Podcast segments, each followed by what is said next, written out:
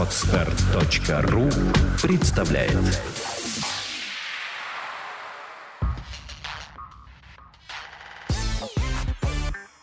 Don't Speak – подкаст о том, как быстро и эффективно выучить английский язык.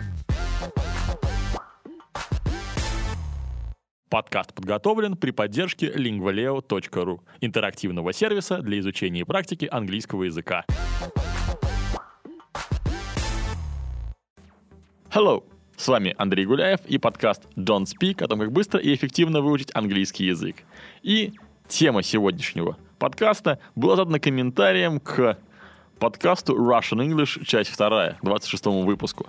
Сегодня, кстати говоря, юбилейный 30-й. И в комментарии к этому подкасту мне написали, что, может быть, там должно быть другое слово, поскольку это же косвенная речь. И именно о косвенной речи сегодня мы с вами, друзья, и поговорим. Что это такое? Есть речь прямая, а есть речь косвенная. Речь прямая – это когда мы говорим, что он сказал что, потом открываем кавычки и вставляем цитату, произнесенную другим человеком, те слова, которые он сказал, без изменений. Это называется прямая речь. Если же мы не хотим ставить кавычки, ну и к тому же в устной речи не всегда это удобно говорить так, мы используем речь косвенную. По-английски это называется reported speech. Report, как вы понимаете, докладывает. То есть мы докладываем, что кто-то сказал. И в английском языке у reported speech есть некоторые принципы, которые нужно знать, чтобы правильно ее использовать и передавать чужие слова без искажения смысла.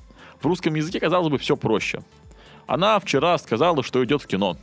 Она вчера сказала, что Вася американец и так далее. Те фразы, которыми мы передаем чужие слова, они не отличаются по своей структуре от оригинала. Ну, давайте сравним. Она сказала, двоеточие, кавычки открываются. Вася американец, кавычки закрываются. Мы говорим это как косвенную речь, она сказала, что Вася американец. Кроме слова «что» никаких принципиальных различий нету. Вот в английском эти различия могут появиться в некоторых случаях. Итак, как же строится косвенная речь? Кавычки раскрываются, и та часть, которая была в них, она так или иначе согласовывается с остальной частью предложения. Вот об этом согласовании мы сейчас с вами поговорим. Во-первых, мы начнем с хороших новостей, с тех случаев, когда косвенная речь от прямой речи ничем принципиально не отличается. Здесь правило простое. Если то, что сказано, все еще верно на момент, когда мы это говорим, ну, то есть, допустим, мы говорим фразу «Он вчера сказал, что...» Что-нибудь. Если это что-нибудь верно до сих пор, то эта фраза нами повторяется без изменений.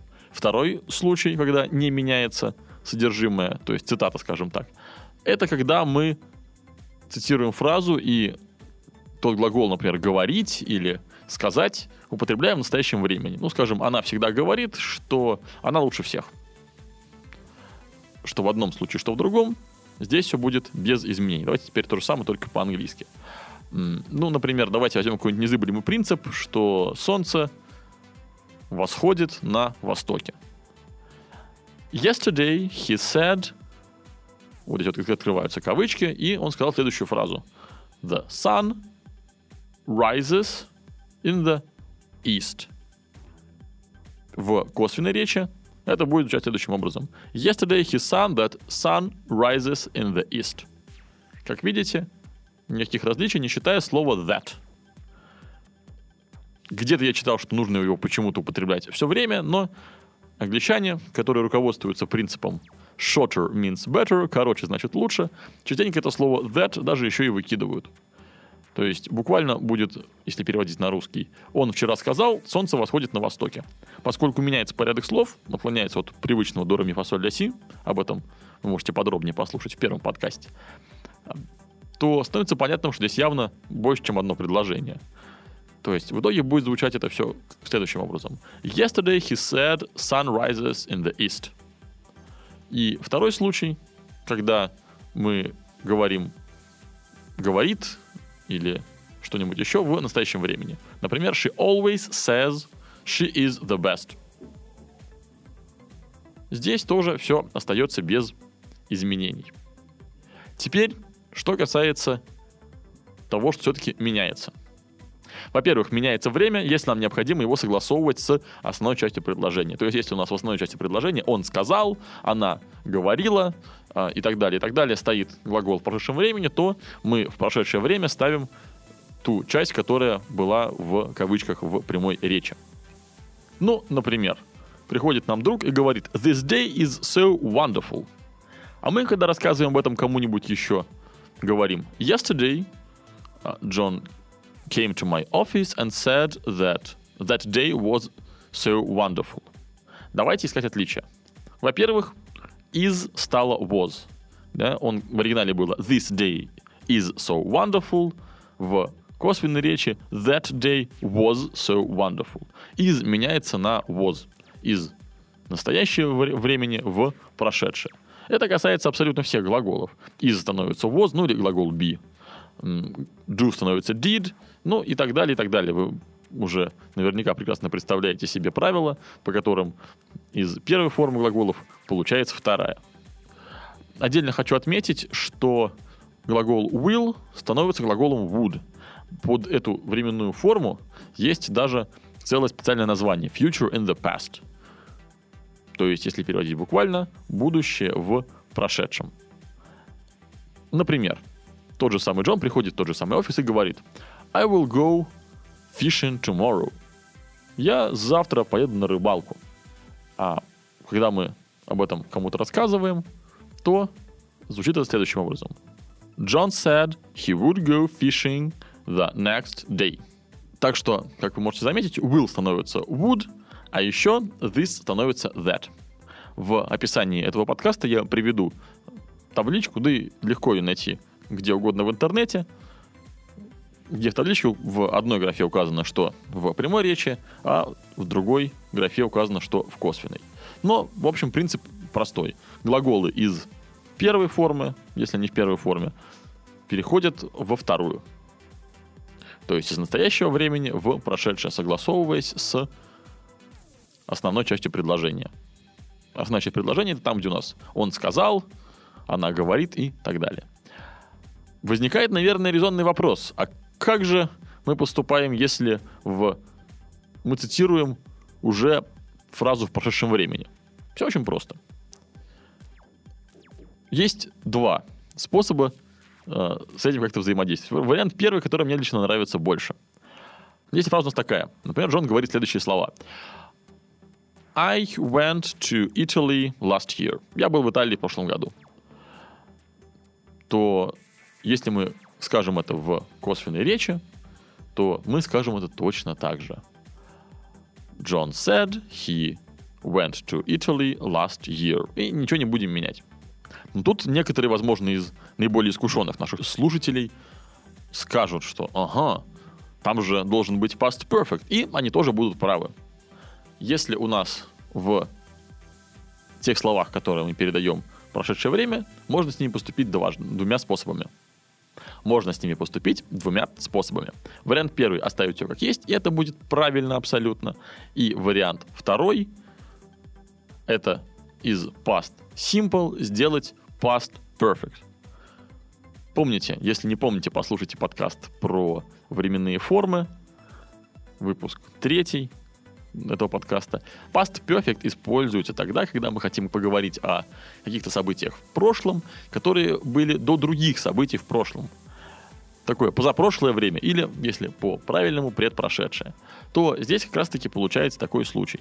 Он мне вчера сказал, что год назад, то есть еще до того, как сказал, он был, например, в Италии. И фраза «He said he had gone to Italy a year ago» тоже будет грамматически верной. Но, повторюсь, оставлять все в past symbol, как это было в оригинале, или в любом другом прошедшем времени – будет тоже абсолютно корректно. Ну что, вот мы и разобрались с временами, с тем, как изменяется время в косвенной речи. Давайте повторим быстренько. Если у нас основная часть предложения в настоящем времени, например, she always says, то у нас все остается без изменений. Также все остается без изменений, если та фраза, которая стоит в кавычках в оригинале, верна на сей момент тоже.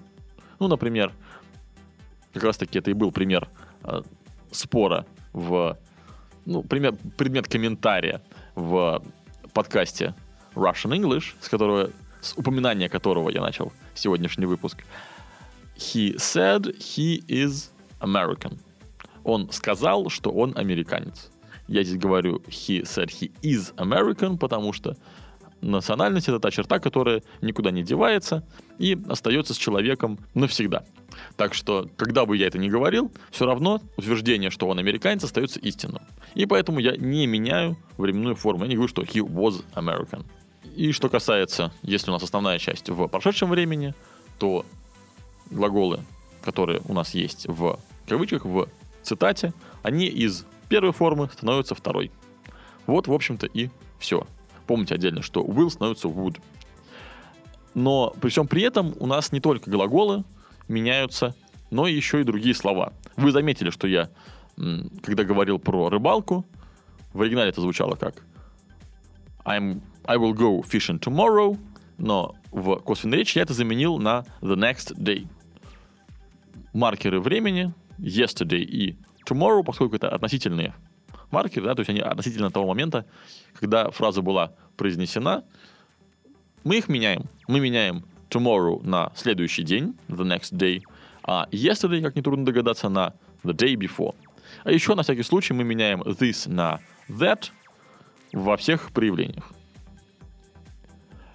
Today, соответственно, поскольку это тоже, в принципе, довольно относительное такое понятие сегодня, меняется на that day, ну, то есть тот день.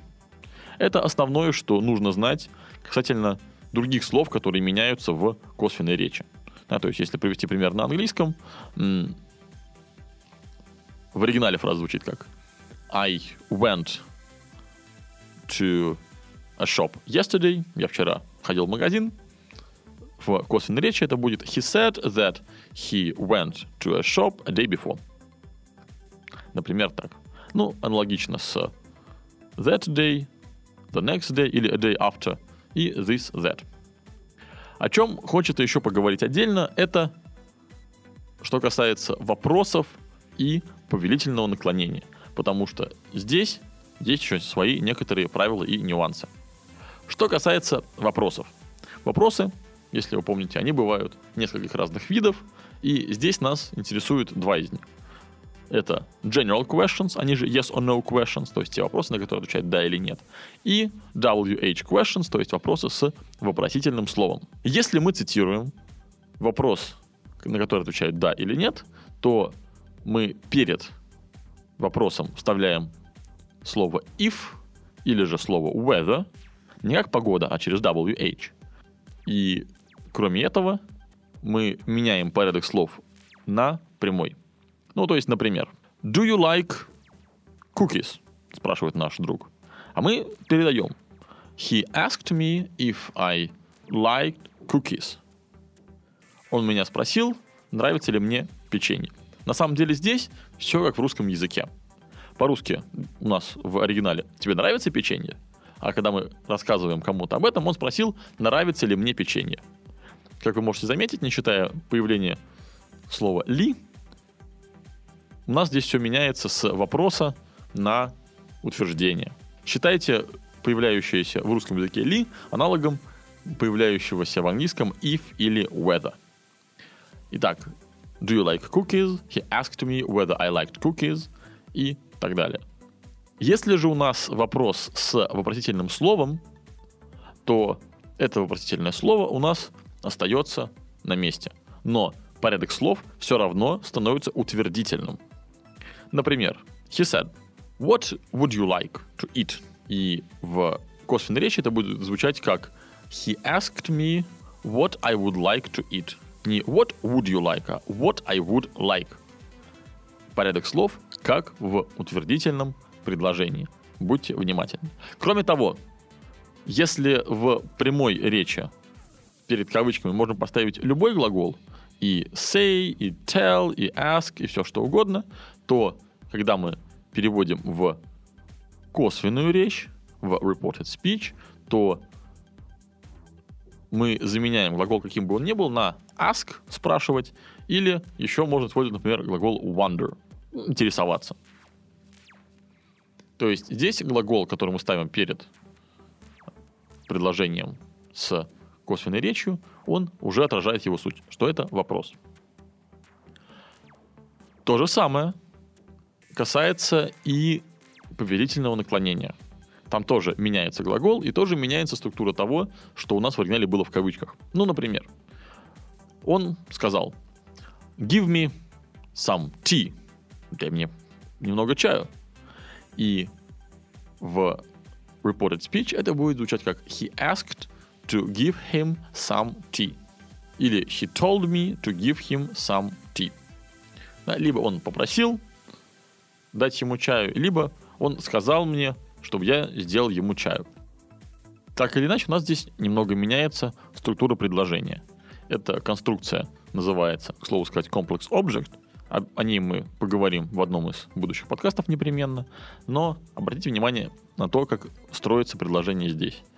У нас после глагола идет кому было это сказано, he told me, или he told him, или he asked her и так далее. И дальше идет глагол в инфинитиве, причем с частичкой to. He told me to drink, he told me to give, he asked her to help и прочее, прочее, прочее. То есть еще появляется частичка to. Обращаю ваше внимание, что в отрицательном предложении, ну то есть, например, говорит мама своему ребенку, Don't play with other children. Не играй с другими детьми. В таком случае в косвенной речи это будет звучать следующим образом. The mother asked her child not to play with other children. Или же The mother told her child not to play with other children. То есть, опять же, здесь у нас будет та же самая конструкция, но еще перед to появится not. Not to do something. То есть либо делать что-нибудь, либо не делать что-нибудь. Обязательно в любом случае будет частичка to. Это характерная черта для reported speech в случае с повелительным наклонением. Ну и последнее, о чем я бы хотел сегодня поговорить, это о тех глаголах, которые мы используем в предложениях с косвенной речью. Я уже говорил, когда говорил про вопросы и про повелительное наклонение, что глагол, который мы ставим перед цитатой, перед предложением с reported speech, уже определяет его суть. Так вот, еще несколько слов на этот счет. Во-первых, хотя reported speech называется так, именно речь, она вовсе не обязана быть реально сказанными словами. То есть глаголы, например, I thought, я подумал, или что-нибудь еще, I imagined, может быть даже, тоже могут быть в таких конструкциях. То есть я подумал, что, и дальше идет то же самое. Только цитируем мы уже не другого человека, а свои собственные мысли. Так что reported speech может быть вовсе даже не speech, а просто мысли. Во-вторых, я бы хотел еще обратить ваше внимание на say и tell.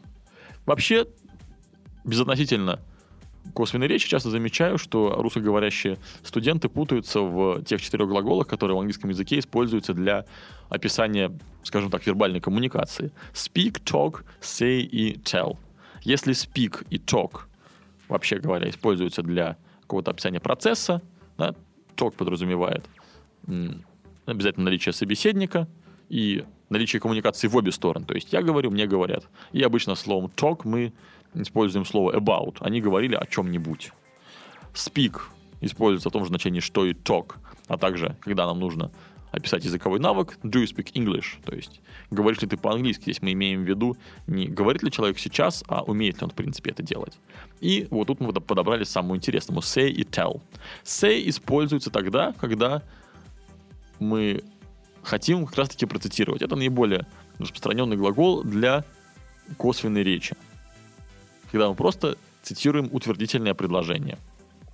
И обычно, когда мы используем say, нам не важно, кому это было сказано.